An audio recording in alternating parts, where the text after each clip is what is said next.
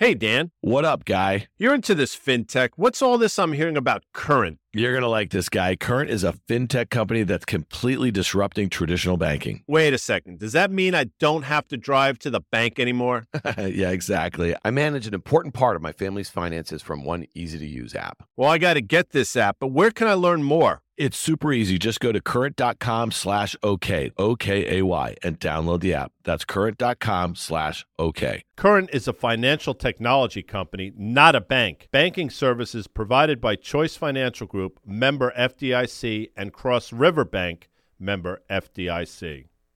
Welcome to the OK Computer podcast takeover of the On the Tape feed. OK Computer is the latest offering for risk reversal media. We're going to cover all things tech public and private markets, the intersection of Web 2 and Web 3. We have this amazing group of co hosts and contributors. This is going to be in the On the Tape feed for a short period of time. So please follow OK Computer in your podcast stores so you get new episodes every Wednesday on your phone. Thanks.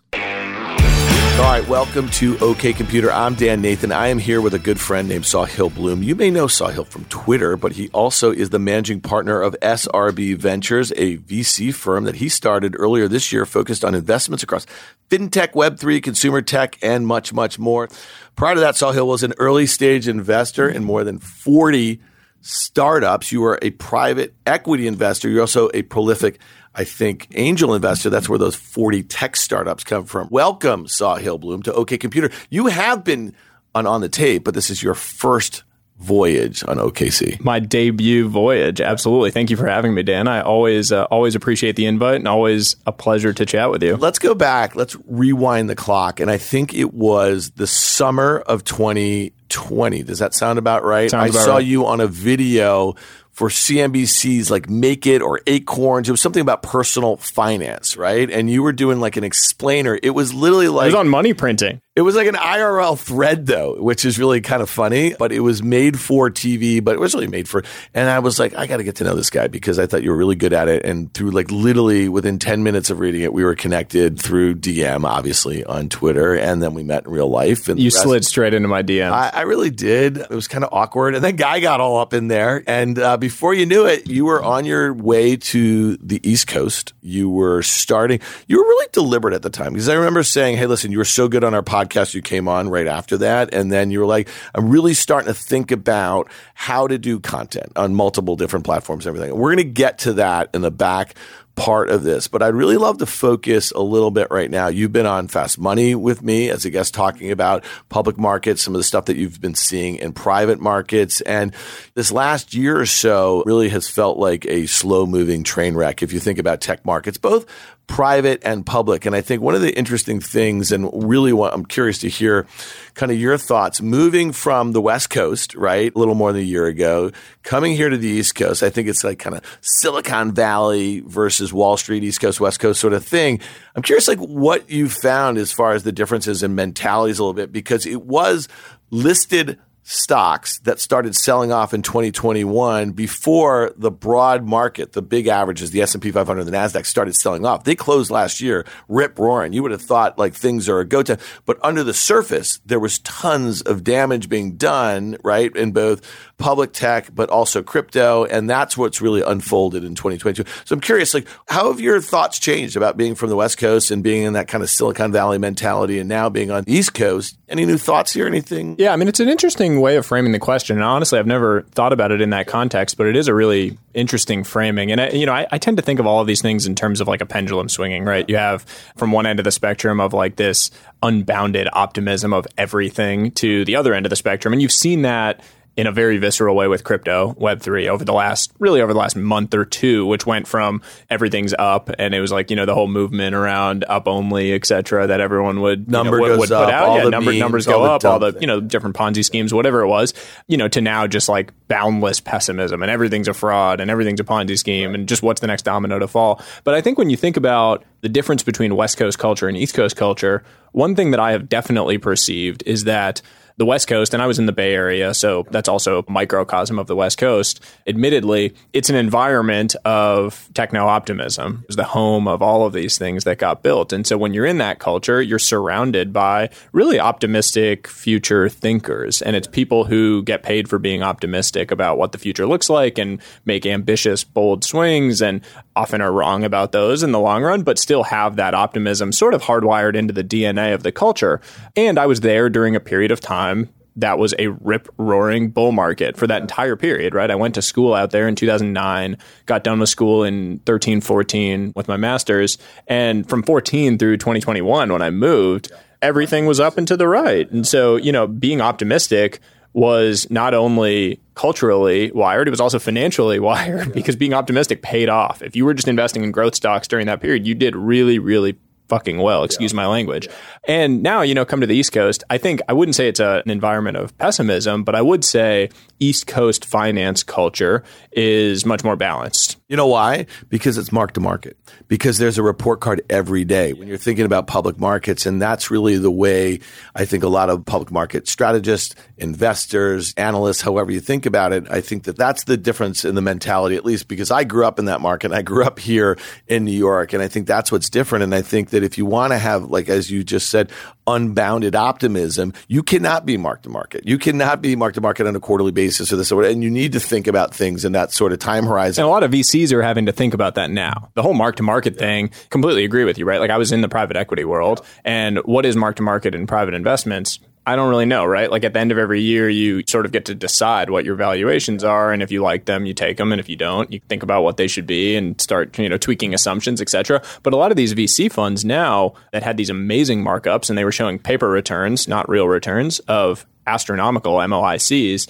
are now looking at a lot of those late stage investments and saying, well, shit, the public comp for that just got cut by 70%. Do I mark that down now and make my return as I'm trying to raise my next fund look a lot worse? Or do I hold it where it was? That's a great segue. So, what do you read every day? Like, I love the information, especially as I'm thinking about like what information I, too. How I want to program OK Computer, some of the topics that we talk about. And I often bookmark a lot of stories. And there was a bunch this week that I really kind of wanted to hit you about. And that was a really good segue. So, here was one from July 8th. It was Andreessen Horowitz Thrive Go Bargain Hunting for Beaten Down down tech stocks. Now, this is really interesting. The backdrop of this is that we know that Andreessen changed from a venture capital firm, and this was largely predicated on what they wanted to do with crypto and be able to buy tokens and hold on them. So they moved to an investment advisor, and we know that there's been a bunch of other firms that have done that over the last few years. But this was the quote that I think was most important. Thrive Capital early this year bought beaten down shares in the online used car marketplace Carvana. Okay, this was interesting. Andreessen bought shares in Jack Dorsey's Block, which partner Marc Andreessen Andreessen has said that he regretted not backing when it was private, and GGV bought more than 400,000 shares of HashiCorp. Just so you know, Jeff Richards, friend of the pod, he's been on a bunch. He's been talking about a lot of the unusual values in the public market. So I thought that was really interesting. It says the purchases come as many VC investors say they are holding off on private deals as they wait for private valuation to reflect depressed valuations of comparable public stocks. Now, I think that is super interesting. Now, other thing that happened in that period of time that you're talking about since you entered private equity is the advent of crossover. So funds that are investing in private, but also in public.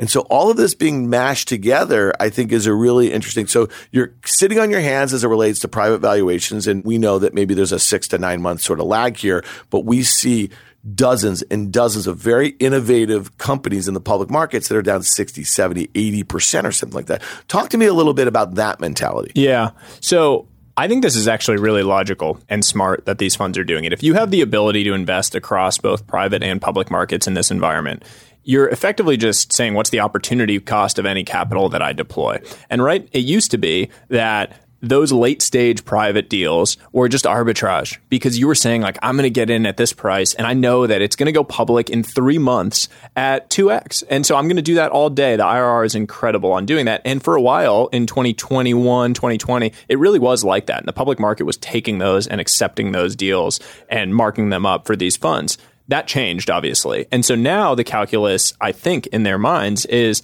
why would I invest in a late stage private deal that is illiquid and tying up my money when I could invest in the same profile, like get the literally the same growth profile. So if you're thinking fintech, I'm going to make a late stage private fintech investment and it's illiquid and I'm going and sitting on it. Who knows when I'm going to get out because the IPO market's dead. Or I can go buy SoFi or go buy Block or go buy Square, you know, one of these companies at a really attractive multiple, relatively attractive multiple, and it's liquid and I can go and do that. And that is just from a trade off standpoint, it makes total sense. Well, except that you have to accept those marks on a quarterly basis where a lot of firms have not marked down. Like, look at that news this week. Klarna. This is a buy now, pay later. The last public round. Those things are fugazis, man. You listen to on the tape with Danny Moses. He's been literally warning against the buy now, pay later, as our friend Jim Chanos for uh, you know over it's a just year another now. way of talking But- about debt. But man. think about this: forty-six billion valuation was the last private mark that Klarna took, and they just raised it seven billion because they need the cash. And if they don't, they're going out of business. I mean, today Airlift just saw that on the walk over here. Actually, it's a uh, Pakistani quick commerce company, another one of these like 15 minute grocery type deals, and they had raised a ton of money. It was the biggest tech deal within the MENA ecosystem, Middle East North Africa ecosystem. I think they raised 85 million in a Series B last year.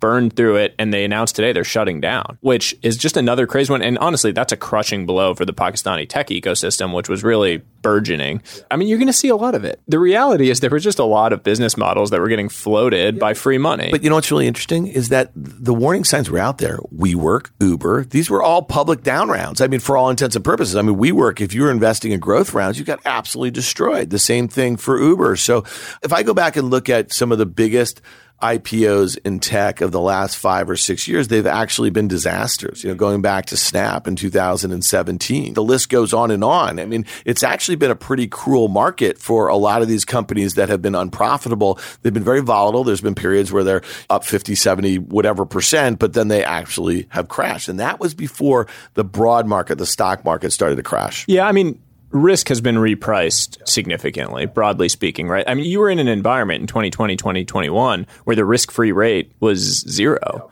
And so you naturally, as an investor, go further and further out on the risk curve in order to get return. And what happens? People make stupid decisions and you go and put money into things that probably don't have strong merits from a business model perspective. And I'm not old enough to have experienced many of these things, but I am a student of history.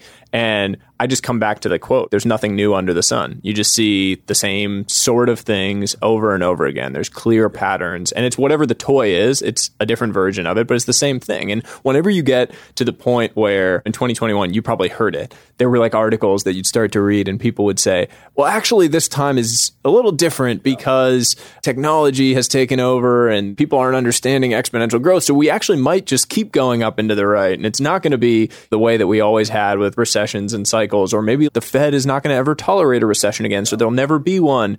And people start saying those things, you got to run for the hills. I think that's like my new rule of thumb. Yeah, but it's funny that you bring up the point about recession. I mean, listen, we had a recession in 2020, but the Fed and the Treasury, they threw trillions of dollars at the economy to make sure that basically we didn't go into a depression. No one knew it was going to happen. And it was really one of the quickest recessions that we've had. And now there's just this obsession among the economic class here, if you will, about are we in a recession right now? Are we going to go into one some point this year or 2023? How long will it be? Will it be a double dip? It's going to be different this time because the set of tools in which I think our policymakers attack them, they keep changing and they keep moving the goalposts. But here's another one. Okay. I want to quote this is newcomer. I don't know if you look at this newsletter. Don't worry. We're going to talk about your newsletter. We know you, you have a big newsletter. We're going to get Mine's to not as interesting as these ones. No, I know, but I'm talking about a bunch of others before we get to yours. So this was one. Sequoia is down bad. This was from June 21st. At current share prices, Sequoia's position in Unity today is worth about one and a half billion, and its position in DoorDash is worth about 2.7 billion. So together, that's 4.2. If Sequoia had sold its current holdings near the all-time high of Unity and DoorDash, Sequoia would have generated 18 billion in returns. Okay, That's such a stupid headline and stupid set of takeaways. Like if you sold at the absolute peak, you would have made No doubt about it. But the point I guess I would make, and listen, everybody I know became a VC in the last two years who thought they knew anything about tech. Okay. I'm just telling you that. All right. And you included, buddy. Yeah. All right. No, but here's the thing. One of the things that I find fascinating is that my friends in tech VC know so much more about early stage building of companies and how technology can do this and that or whatever to any industry. But I'm always just shocked at how little they know about how valuations can expand and contract in the private markets relative to how that works in the public markets. So like my point is, is like, I don't know VCs who were selling their stock that was distributed after an exit, after an IPO or whatever. They just didn't. And then I literally have DMs from lots of my friends. I wish I was selling some of this snowflake or some of this. I guess my point is it's, it's not as dumb as you think. If your business is to make early stage tech investments and the exit is the exit, whether it's be M&A or whether it be IPO, then at some point you got to make a decision to take the exit. So I haven't seen the data on this, and so I'm saying this as a qualified take, but I am fairly certain that a lot of these tech IPOs that happened that VCs had been in since the early days, since like pre-seed seed rounds, I would imagine there was a significant amount of liquidity that was pulled out of these businesses. I don't know any of the data, and so I can't speak to it. And frankly, Sequoia is unbelievably sophisticated, and they have now that permanent capital vehicle for this exact purpose that they don't have to think about daily swings of these things and they can recycle capital, and it's a very sophisticated instrument.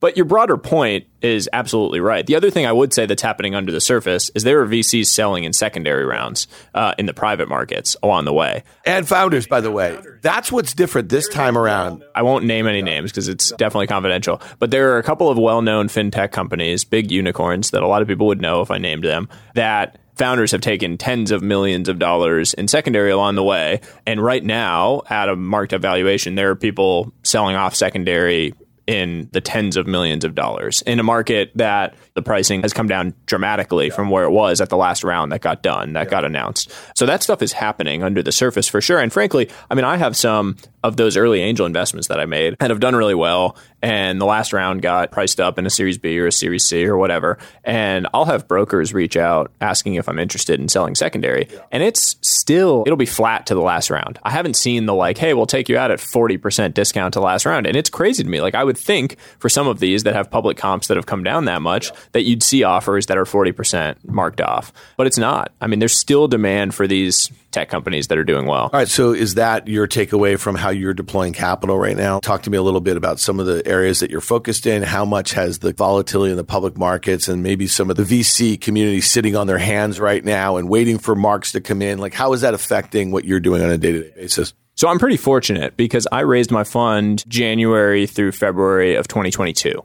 And if you just think about it, broad terms, a 2021 vintage fund versus a 2022 vintage fund, they're going to look really different on average in terms of the return on that fund overall. Because a 2022 vintage fund is going to get deployed into a market largely, unless you deployed it really, really quickly, that is going to reprice and there's going to be better value out there versus a 2021. If you raised in January 2021 and deployed the whole thing in 2021, it's going to be tough because a lot of that stuff is marked off. And that's not to say there won't be great 2021 funds, but I think it's going to get pinched if you just play a lot of averages have had to nail the next big thing a few times, yeah, yeah like over and over, because you're going to get washed on some stuff, man. I mean, like really washed. And I, I would have for sure, I would have gotten suckered into doing a bunch of these high price deals, and you start normalizing it in your own mind. You look at a forty million dollar seed round, you say like, oh, that's at a forty million dollar valuation for an idea, and you start saying like, well, it's a hot deal, so I got to get into it. And you convince yourself that that makes sense when it does not. Airbnb, its first round was raised at a five, and so you think about the return when that becomes a billion dollar company. It's really, really different than if you do that first round at forty. So seed was an area though that I've heard over the last couple of months that has not really been affected at this point. and so it I, all trickles down. So I mean, what I've seen, I sent out a quarterly letter recently,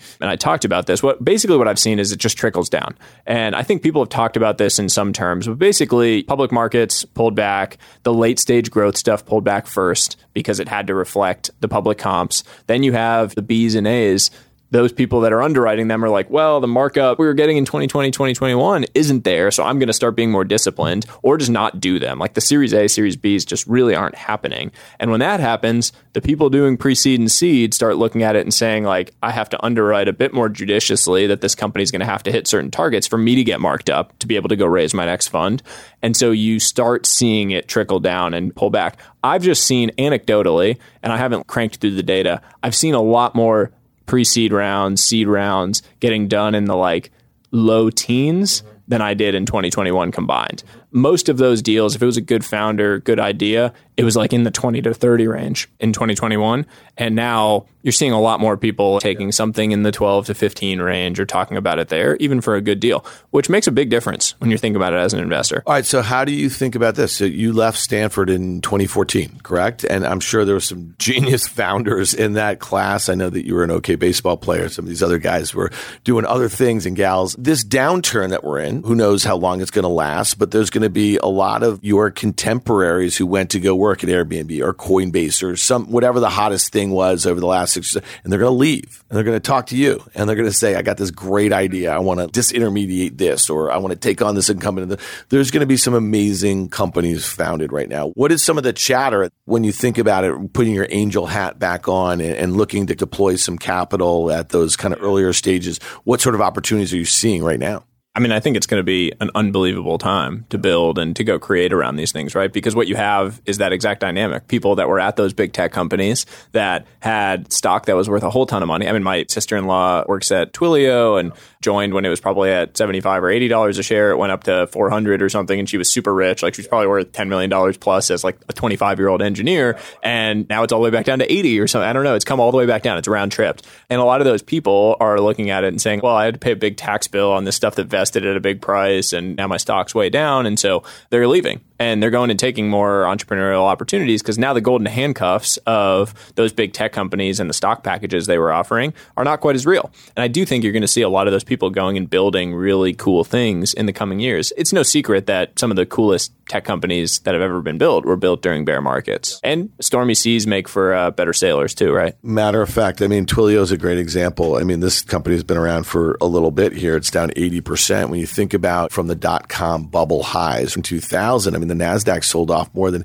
85%. And this is different than now because the NASDAQ was just a bubble factory. When you think about it, you know, 22 years ago, and there wasn't a whole heck of a lot of earnings in a lot of these companies. I mean, Twilio is a, Twilio's a real company. Yeah, no, Twilio is a real company, but I will say this: the stock is down eighty percent. It is a fifteen billion dollar market cap. Okay, it's trading about four times sales, which now looks kind of cheap when you think about a company that's down eighty percent, where it was trading on a multiple of sales, and then on an adjusted basis, they still lose money. They're expected to lose, I don't know, seventy eight million dollars this year in net income on three point eight. They're mildly unprofitable, but they've been around a long time, and so you say to yourself how long do you have to wait around for they ever to really get back on their horse? And it's going to take a while. I mean, that's the whole repricing of risk, right? Like you were willing to, in a zero risk free rate environment, you were willing to wait for those cash flows to come. And now with the risk free rate ticking up, you're not. And so those companies like that, that you were going to have to wait forever, are getting smoked. And it makes sense. But I think that the Fed has very little tolerance for any pain in the economy. And I would expect, and I think the bond market's already showing this, by the way, that there's going to be a pivot here. Well, here's the thing. So they pivoted in November. They were saying that inflationary pressures were transitory for all of 2021. And then they changed their tune mid November. That is when the NASDAQ topped out that was it, that moment. And that's when crypto topped out. And it was interesting. The S&P 500 kept hanging around a little bit and didn't top out until January, but it was all of those dozens and dozens and dozens of really high valuation tech stocks that were, had been selling off prior to that. It was really, everyone was waiting for the Microsoft, the Apple, the Google, and the Amazon. And to this point, I'm looking at an S&P that's down about 20% on the year. NASDAQ's down about 30%. Google is down 21%. Apple is down 17.5%. Microsoft's getting smacked today. We are taping this Tuesday into the close here and closed down 4%. And those stocks are kind of keeping the NASDAQ afloat. If those stocks were down 30%, the NASDAQ's down 40 some percent from its highs. And then at that point, things are probably getting a bit more reasonable because to your point, the Fed they might have done their job. We might have seen peak inflation. We might see unemployment tick up. We might see housing have turned over a little bit. We've seen a lot of the froth taken out of the stock market. Think about this, man. Everything that was not bolted down, whether a Rolex watch or a Banksy or this, they were going ballistic last year. NFTs or everything like that. So we're kind of come around here at some point. So at some point, I guess the question is if we go into a recession and the economy is too weak, then they pivot again. Tomorrow, we get the inflation print, right, from June. It'll be really interesting to see what happens. If that ticks down, does the Fed say like, "Oh, we did our job. We're not going to raise by 75 again. We're not going to hike"? No, they're going to do 75 at this meeting. They kind of have to. I think just from a credibility standpoint. I do think the market rips if inflation comes in below expectations yeah. tomorrow. Yeah, if it came in meaningfully. I mean, I think it is important to note that we've seen crude oil come in 22% from its recent highs. We've seen iron ore. We've seen copper. We've seen wheat. I mean, the list goes on and on. The only thing that hasn't come in is natural gas. And that's given, I guess, Europe's re- reliance on Russian natural gas here. Again, you know what? Let's all be optimistic that we can actually curb inflation, prices come down with unemployment not going too far up. Let's talk about layoffs in the tech space right now. You advise a lot of companies, probably at the stage in which you invested in a bunch of companies that probably didn't overhire, they probably didn't get too extended. But I'm just curious, what's the word on the street as far as the way you're seeing it? There's a tracker that I have is that 300 or so private companies have laid off like 50,000 people. This is over the last few months. We know that some large tech companies are starting to do it. Uh, Oracle is debating cutting thousands. I'm just curious what your thought is on that in general, I think people are following the Paul Graham wisdom. He has an essay called "Default Alive" or "Default Dead." I think is the name of the name of the essay, which is foundational within the tech ecosystem. All of his essays are, but I think most people are operating under the wisdom of getting to default alive status, and what that really means is just getting your operating cost structure to a place where you can at least survive to be able to go and raise another round when you have 12 months of runway at least sitting around. And I think what most people are saying is, I don't want to raise a round in 2022. So let me get to a place where I at least have enough runway to get through 2023 and I can go out to market in 2023 to go and raise my next round. And that's what I've seen, at least from a tech landscape standpoint most of these companies are doing it preemptively. They're trying to get out in front of being in a ton of trouble by doing it. You're going to see the ones that are in a ton of trouble in a few months. Yeah. These are the preemptive ones. Here's a good one. This is from our mutual friend, Gavin Baker of Atreides Management. He tweeted this earlier. It was about GoPuff. It was a Bloomberg article. Delivery startup GoPuff cuts 10% of staff, closes warehouses to preserve cash. His comment was good CEOs cut early. The earlier you cut, the less you have to cut. The first cut here was in March. Per the article, they're growing 76%. Margins are improving and they need to raise money again. We've heard this a lot from Rick Heitzmann, co-host here from FirstMark, just saying that they've been advising their companies to move quickly, make a real cut, not death by a thousand cuts, because you're really going to find yourself. Yeah. I mean, if you get into that pattern of having to cut, you know, and then next month you got to cut a little more, it destroys morale. And I have a perspective in general that I think a lot of these companies got over their skis from hiring, lowered their standards on hiring. And I think a lot of the CEOs are viewing this as an opportunity to take the Jeff Bezos approach of scrubbing the decks. Bezos famously had the whole practice of 10% had to be scrubbed, the bottom 10% of performers every year. And in a raging bull market, that becomes frowned upon. People are like, oh, that's bad hiring practice. They had the hire to fire things that everyone talked about where they were trying to hit turnover targets by hiring people that they knew they were going to fire. And there was a whole lot of stuff that was not great. But I think a lot of CEOs are viewing this as an opportunity to say, is that person necessary? And then is that person excellent? And if not both, then you scrub them. Yep. Well, it is ironic that Bezos has been gone from Amazon for just a little more than a year. Stock's down 40%, so it's underperformed the NASDAQ, the S&P 500, and some of the stories that are being written in the tech rags is that Andy Jassy is left to kind of clean up the overreach of the pandemic period. So we know that they are closing warehouses, cutting people.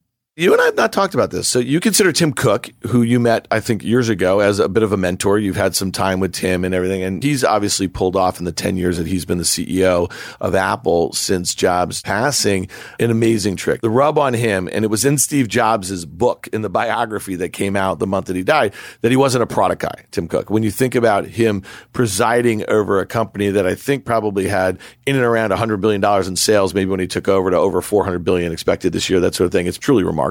And their ability to kind of maintain that 40% margin in a hardware business and then growing into services and everything. Amazing, amazing, amazing. I think he's kind of exceeded everyone's expectations. Let's talk about succession at Amazon. Like, so Sundar has done a great job over there at Google. We know that Satya over at Microsoft. I mean, these are all epic stories. Any thoughts on Jassy and what he's got in front of him here? And again, I think expectations are low. I think there's a lot of people who would say from the moment that Jassy took over a little more than a year ago, stock's down 40%. Is that a reflection on him? Nah, it's kind of like, I think the hangover from what happened during the pandemic. Any thoughts on what the path forward is? My general thought for Amazon is that they need to operate under the assumption that they're eventually going to be split into two businesses. And I don't know exactly who that is from. So that's leadership. retail, and then that's cloud. AWS, yeah. And I think that for the last several years, they have had that as an internal operating assumption that that would eventually happen based on political wins and regulatory wins. And honestly, probably from a shareholder standpoint, it's probably better in the long run for those two businesses to be split up. I think you could make the argument that the value is going to be higher if you do a sum of the parts there. And I think that they need to operate that way from a leadership standpoint in the long run because those two businesses are very, very different and they're both complete juggernauts and they're best in class within their individual markets. And so if you have leadership that is focused on each individual one, what can you do and what can you unlock? My guess is that Jassy is sort of the steward of this era that's sort of the plug between Jeff Bezos' leadership and the future leadership of a split company. It's interesting. I Maybe mean, it's a contrarian take, but that's no, kind of my I, I think it is contrarian because I think that the history of AWS over the last 15 years has been mixed. At first, it was a pillar of the bear case. They were like, why are they spending so much in this business they know nothing about, right? Like, so that was in the mid to late aughts. That was like a big part of the bear case. And then once it became their most profitable business, it really afforded them to do so much in their retail business that operated at a negative margin for all intents and purposes. So that's one thing that I struggle to see whether they ever will be split up unless it's kind of like some sort of forced, Forced. sort of, Yeah, of yeah. situation.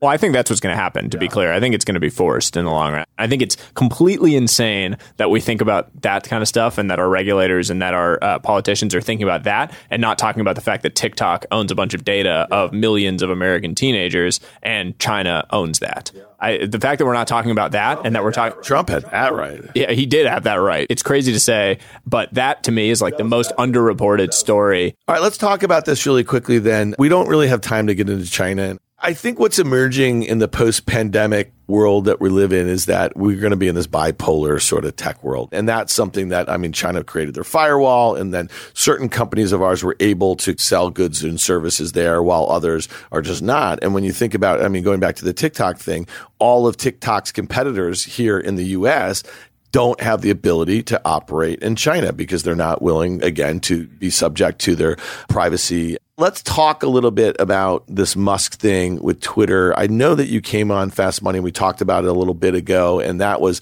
he made the bid or he basically had an agreed upon deal for the last few months. I think going back to April, he had taken a 9% stake in the company. He had been buying the shares in January and February, I think in the 30s. I, I suspect his average price was somewhere in and around where the stock is right now. So now he says he's not going to buy the company for 44 billion, which he had agreed to do. The range of outcomes are pretty wide. Twitter's suing him to close on the deal. And then there's a, on the flip side of that, there's a $1 billion breakup fee. There's a lot of scenarios in between. And I don't really give a shit about that. I mean, you and I could try to handicap it. It doesn't really matter.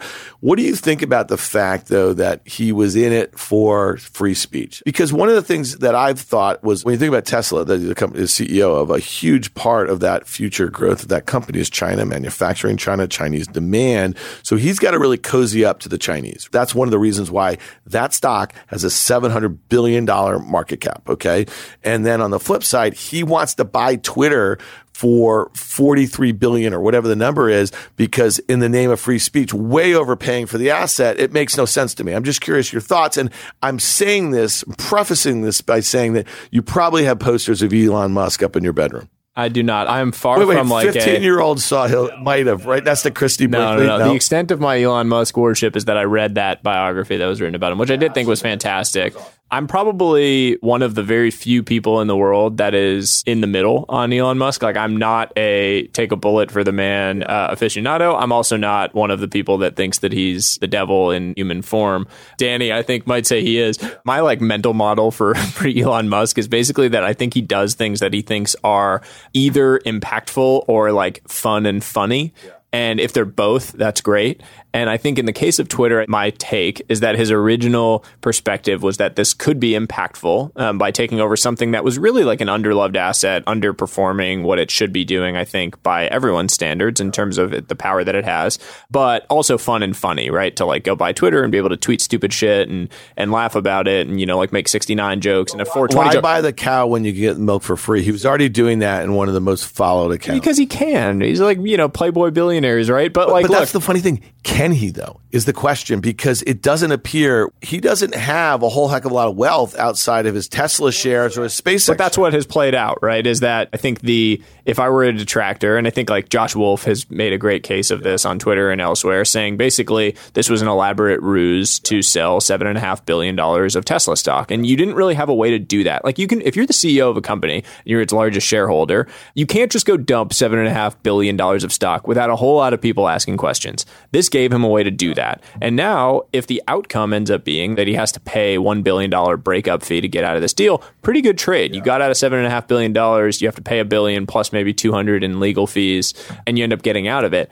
The other outcome, though, which is the most interesting one in my mind, is specific performance, right? Does he actually get forced to close this yeah. deal by the Delaware courts? It'd be amazing. It would be a pretty amazing outcome, but I, I don't think it's going to happen. My best guess is he pays a billion and they walk so, and it's so done. I but I don't think of him the way Danny Moses does. I think of him as a bully. I think of him as a guy who punches down. I think of him as a guy who comes across as something that he's not. He didn't invent the electric vehicle. He didn't invent rockets that can go to outer space. I think he's the best salesman of all time, or one of them, right? Best marketer, best salesman. And I say this routinely, man. Uh, you know, I've been in the markets for 25 years and I've seen lots of cult stories and lots of cult leaders as it relates to markets. And one of the things, and this goes back to transparency, it goes back to regulatory structure, it goes back to mark to market. It's like every single one of these bubbles that have inflated in and around a cult and the cult status of its leader, they've all blown up. Every single one of them. So do you think think this is going to blow up? Yes. Like, do, do you think put your prediction hat on. Yeah. Uh, we're sitting here in 25 years. I don't know how old you're going to be. I'll be, uh, I'll be I'll 75. Be 56 years old. We're sitting here. We're sitting here in 25 years.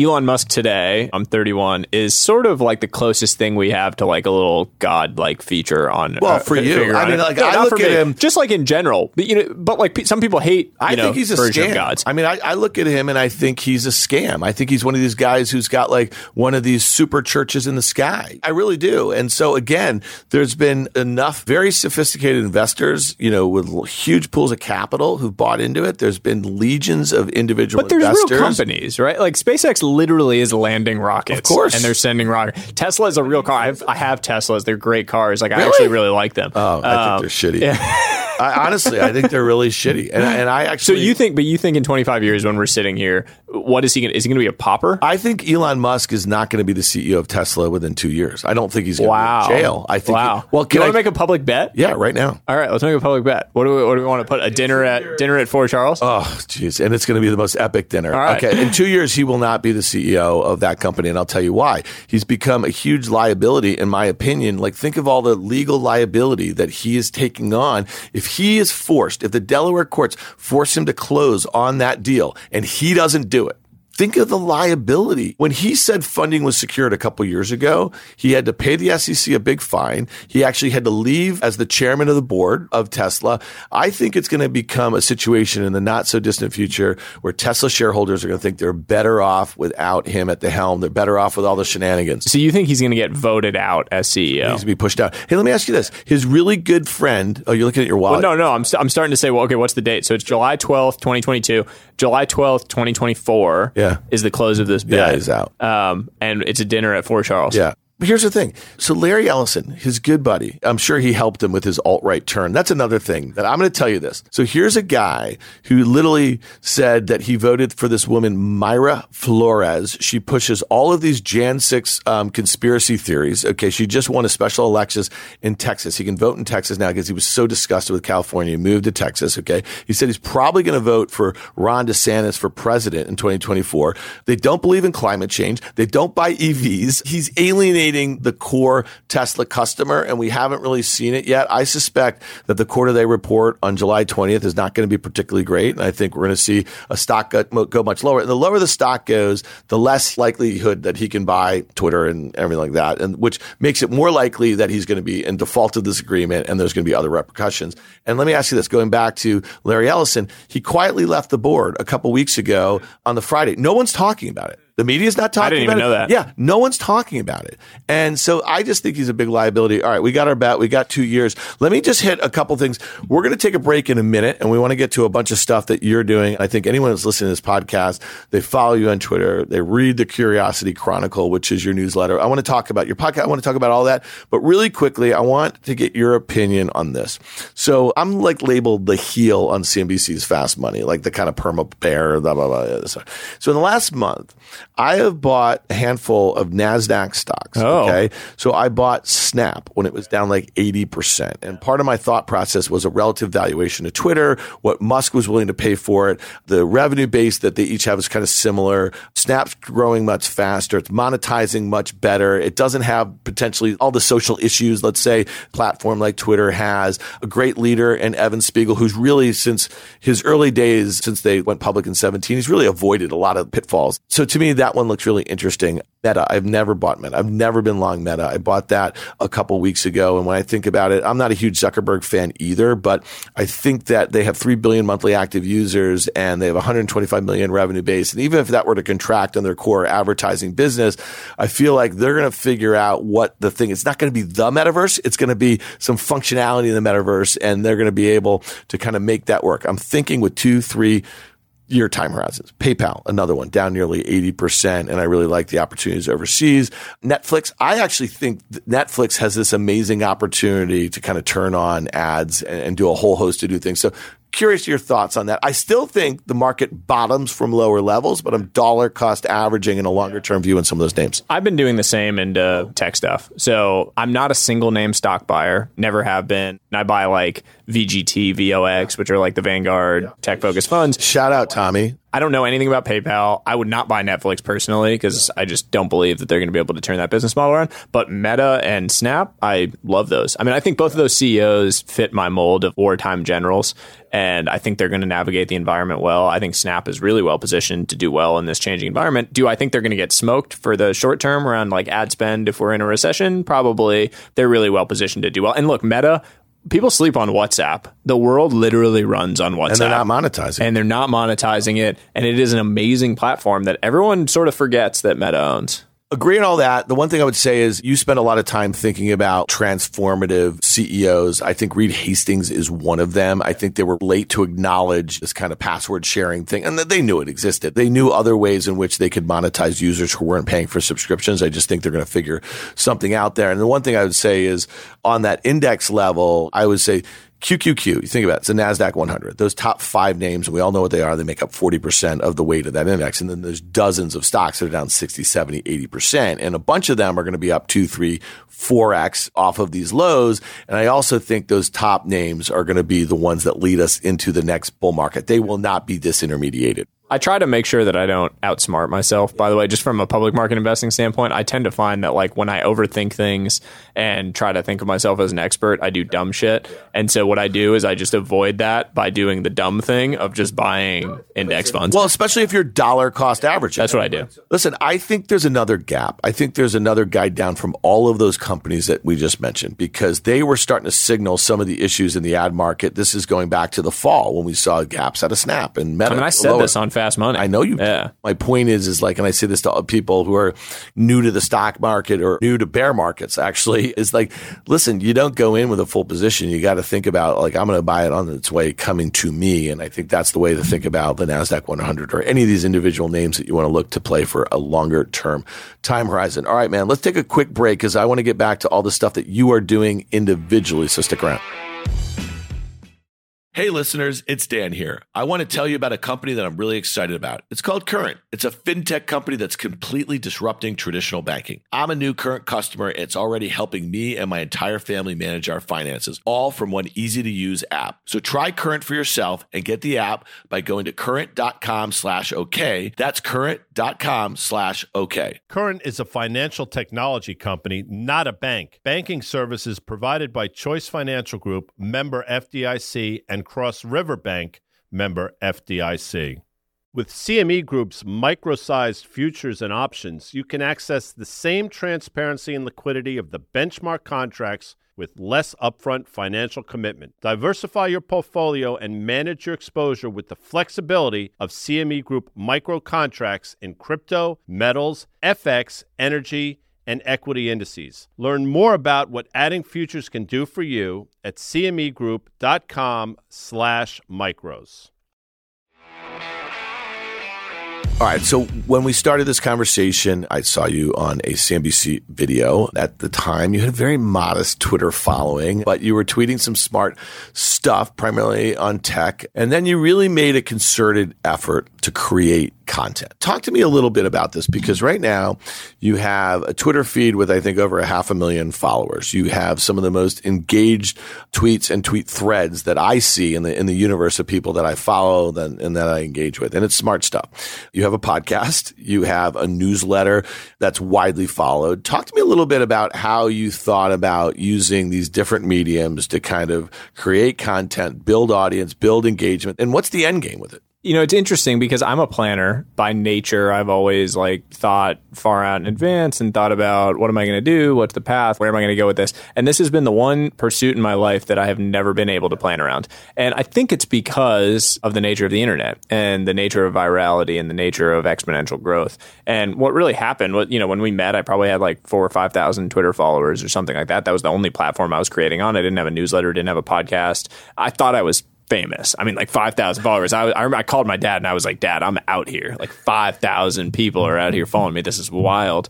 And what happened was it just started snowballing and it started compounding. And what I did was I sort of let my audience lead me into new things. What happened with the newsletter was that people were saying they wanted to read it in a different format and go deeper on the things that I was talking about in shorter form on Twitter. And so I started the newsletter, started putting more effort into that as it scaled. Written content was always my main medium. And so what I realized as I continued to build that, that you can only go so deep with people in terms of the relationship you build with them when it's written. People can read your content, they might really like it, but if they're not seeing your face, there's not that additional layer of connectivity. And I realized that if I wanted to build that, if I really wanted to build community around this and build those type of relationships, I had to expand into things that were more my face out there. And it was video and audio. And so the podcast was a great medium for that. I'll eventually, and I'm not going to say anything that breaks any secrets, but I'll eventually write a book. You'll definitely see more video stuff as I continue to expand on this. I really want to build something meaningful. I want to impact people at scale. The size of the platform has amazed me and I hope that it'll influence people in a positive way. There's always haters out there, and you know, you get like mean messages when you're on social media at scale. But if I get a mean message for every 50 really nice messages of the positive impact something I wrote or said had on someone's life, I'll take that trade all day. Well, I, I, think that you share something where you talked about like techno optimism that you kind of learned being out there in the Bay Area. And, you know, our mutual friend, Packy McCormick, I think he has a very optimistic view in all of his writing and the stuff that he shares. And he takes a lot of heat sometimes because he's really trying to focus on what could go right. Our friend Cleo Abram, huge if true, when you think about some of the work that she does as a creator. And I think it's great stuff. What's the criticism that you hear frequently about your content that makes you think twice sometimes? You know, you know what I mean? Like saying, you know what, maybe that's correct. You know what I mean? Maybe I'm over indexing to this. Yeah, I mean, my content is very different from those folks you mentioned because I'm not, when I first started, I was creating content that was basically finance explainers. Like I was sort of one of the first people on Twitter that was doing these abstracting the complexity around business and finance. That was what I was doing. Now I would say my content is much more like a modern version of a, Tim Ferriss, James Clear. It's like personal improvement, growth, productivity, focus, those type of topics. And that's mainly because that's what interests me most. I love thinking about that kind of stuff, how I can better myself, how I can grow. I'm writing more about fatherhood and about life and wealth in a broader context today and the importance of building wealth that is outside financial wealth in your life and finding fulfillment in different things you do. I get criticisms all the time that's like, oh, cringe, self help, nonsense, you know, whatever, things like that, the things people say about all these guys. And my take always always is I totally agree with you. It's not for everybody. If you don't like the shit that I'm writing, unfollow me, don't read it, block me, mute me. I couldn't care less because for every person that says that kind of stuff, there's a bunch of people that benefit from it. And even if it's 50 50, like even if it's not for 50% of the world, totally fine. I mean, I've had people reach out to me being like, it's not for me because I'm an experienced business person. I don't really need this. But my junior people on my team love it. And I share stuff with them because it helps them think through these things. Great. If it's not for you, don't read it. Don't follow it. Like I'm not asking, I'm not forcing anyone to do it. I'll just say this as a guy who's about to turn 50. I've been on Wall Street, if you will, for 25 years and you get a little cynical here and there about some of this. So I read all your stuff and sometimes I'm like, I get exactly what you're saying. It's like if I'm 30, you're 31, right? Like if I'm 31 years old and I'm reading that, it might be the first time a 31 year old entrepreneur or like an investor or something like that is, is getting that from someone in their age grouping. I think that it makes a lot of sense. I mean, the other thing I need to do a better job of reflecting on this is getting across the fact that I am not attempting to teach people things that I know. I am attempting to share things that I'm learning along the way. And that is a really important nuance and point. I'm not saying like I've figured all of this out. I'm holier than thou and look how smart I am and how great I am at all of these things. I'm just battling these things in real time and I know that if I am millions of other people are. And if I can share those things that I'm learning or ideas or insights I'm picking up that might have improved it a little bit along the way, great. Yeah, I think the main point there is you're talking about sharing. This is not you trying to teach other people. They're coming along the ride with you as as you're learning on yourself. You just mentioned also early about fatherhood. I got to give you a shout out. I know you and I have talked about it. Your lovely wife. You guys had a baby a couple months ago here. You're beaming right now. The listener can't see it, but they've also seen some of your threads and some of the stuff. How has that kind of changed how you're thinking about this? Again, you're not trying to push content on people. You're trying to kind of share some of your experiences and how it's influencing your thoughts here. And I, I have a feeling that it's definitely been an impactful couple months for you. Yeah, I mean, I just think about it constantly. So I'm sharing things about my real life, right? Like I'm sharing more pictures and things and experiencing fatherhood. And I've had a ton of people reach out to me saying, I used to be really afraid of being a parent. You're kind of making it look like it could be fun or it could be cool. And look, I'm not sharing the like when you're up in the middle of the night and the kid's screaming and you're trying to get him to go back to sleep pictures. But I think there's like a level of cynicism that still exists around parenthood that I find funny and false,